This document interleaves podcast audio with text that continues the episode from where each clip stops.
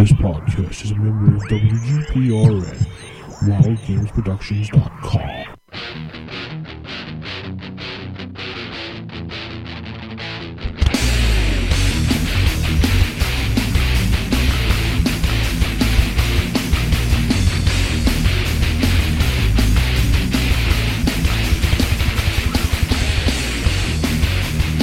Hello, folks, and welcome to episode 6 of the Darkling Podcast.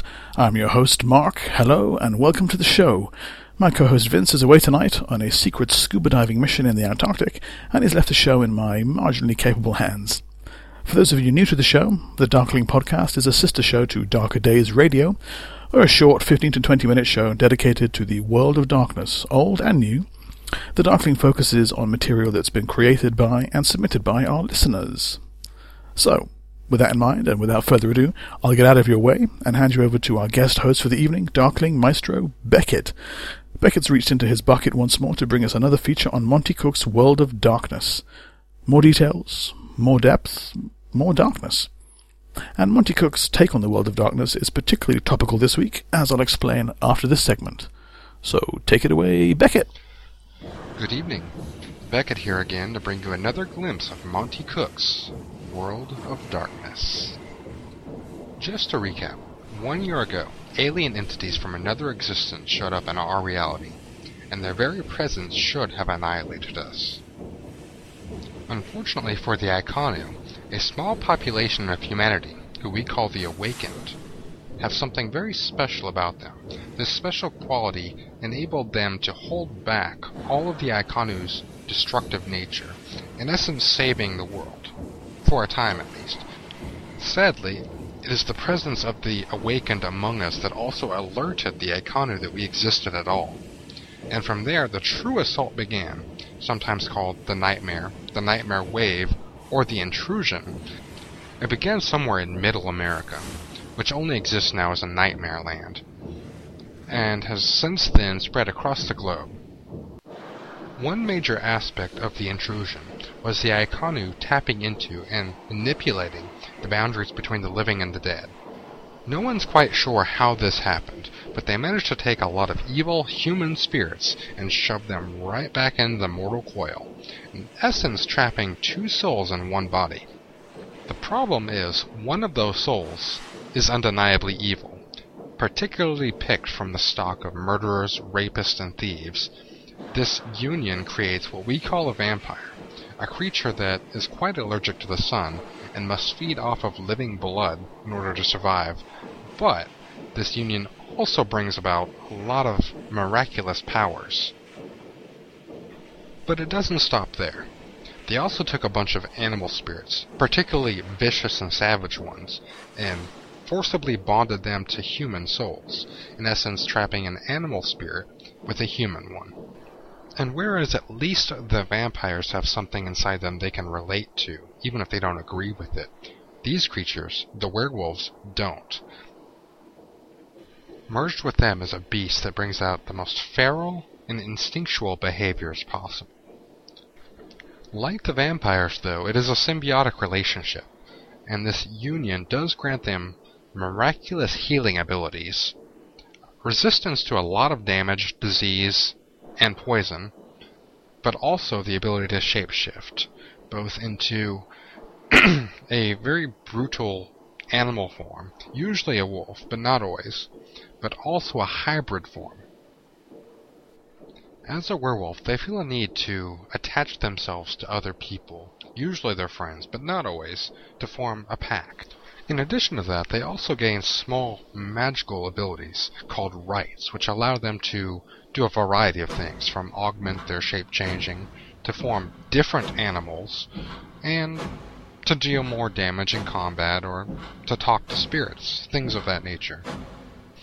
But that's not the worst part of it. Not only did the Iconnu shove our own earthly spirits back into the mortal world, they brought their own. We call them demons because that's what their natural form appears to be. Although they don't have any physical body, they use earthly inanimate matter to create one for themselves. Unfortunately, for them at least, it doesn't last very long, so they must do so periodically. The demons have a natural minor shapeshifting ability that makes them ideal for both infiltration and deception. For up to an hour, they can mimic pretty much any other mortal they want to.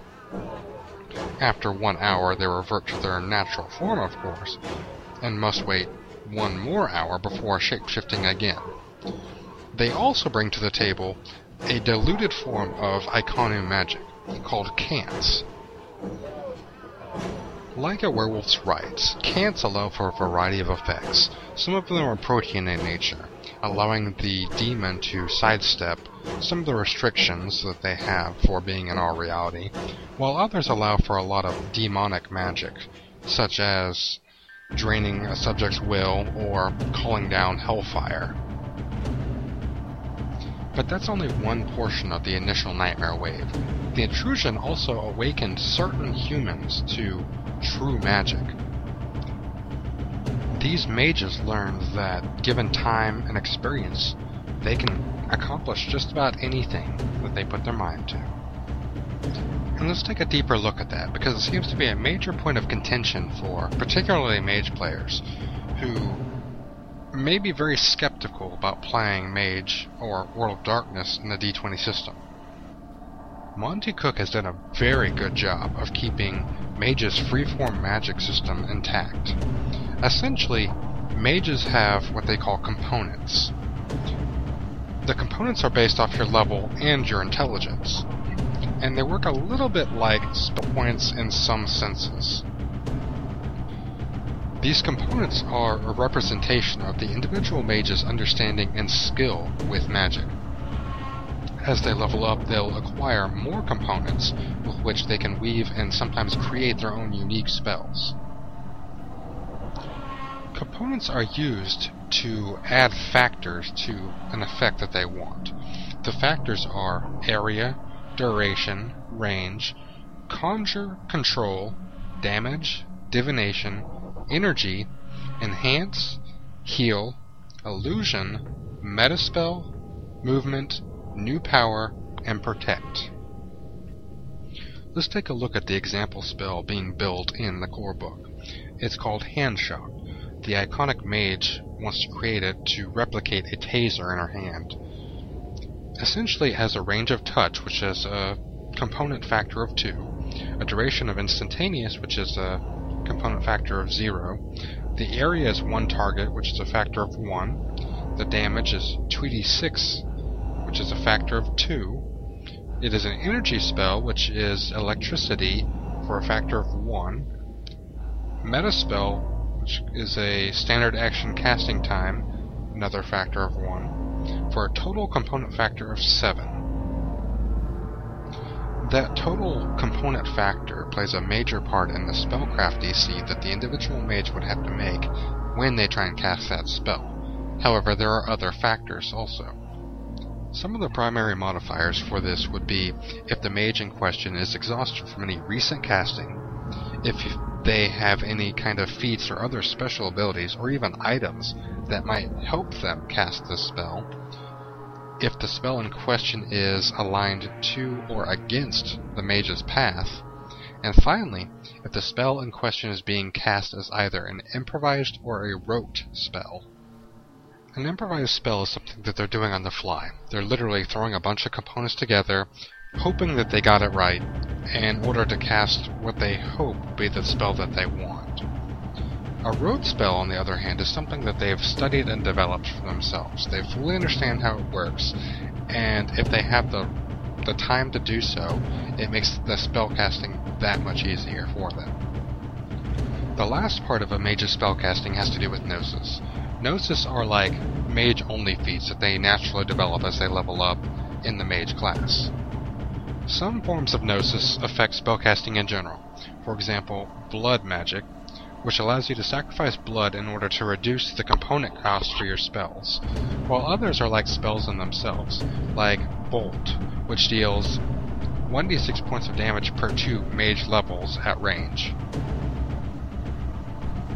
Another example of a Gnosis is extra components, which raises your daily components or spell points by about 10%. And finally, the most important of the Gnosises is probably New Rote Spell, which allows you to develop your own unique spell and cast it as a rote whenever you want to. Well, those are the four supernatural types you can play in Monte Cook's World of Darkness. However, there is a fifth type. More mundane, the Awakened are pretty much normal humans. They have something special about them, though. In fact, they're a little more human than human.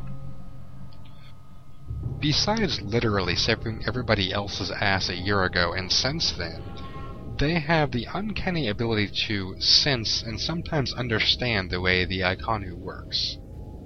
They're also noticeably skilled in a variety of things, and very damn lucky. And finally, let's take a look at the actual setting of Monte Cook's World of Darkness. As with the typical World of Darkness game, it takes place in a modern-ish real world, although the darkness and the corruption have been amplified greatly. Somewhere in Middle America was the focal point of the intrusion, known as the Haunted Lands. It is a 500 mile radius area, or just above 800 kilometers, of a nightmarish cesspool. The closer one gets to the haunted lands, the more strange and malevolent things become. However, the nightmare wave has spread across the globe, and as such, there are a lot of missions you can be sent out upon. Maybe to infiltrate the evil Christmas smurfs hiding beneath Stonehenge, or to assassinate the dragon that now claims Seattle as its home. And what if a chainsaw wielding vampire wrestler is not just a gaming story? Or perhaps, in truth, you're sent out to unearth the fact that Clive Barker himself is a special spider appendage and is in fact stalking you. And there you are, another glimpse at Monte Cook's World of Darkness. If you find this interesting, or perhaps you're given the task of tracking down and delivering a message to the mysterious and elusive Gotham Lord. Our own forum member, Nibiru, is looking to start a play-by-post game on our forums. Come check it out. Good evening, all. Alright, some great shout outs there. Wolfman, Jack, Clive Barker, Gotham Lord, and Nibiru, all in the same breath. What more could anyone wish for? Beckett's bucket of plenty exceeds itself once more. An in depth look at the origins of Monte Cook's World of Darkness supernatural races, the powers of the player characters, a bit of setting information, good stuff. Some very cool insights into the magic system for mages as a player and fan of Mage the Ascension and Mage the Awakening. That's particularly interesting from my angle. And it also sounds like it reproduces the feel of the World of Darkness's Mage game very well.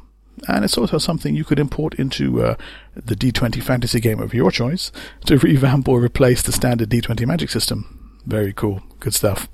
Also like the recasting of the Hunters as the Awakened. Gives them a cool and workable niche to operate within right from the outset.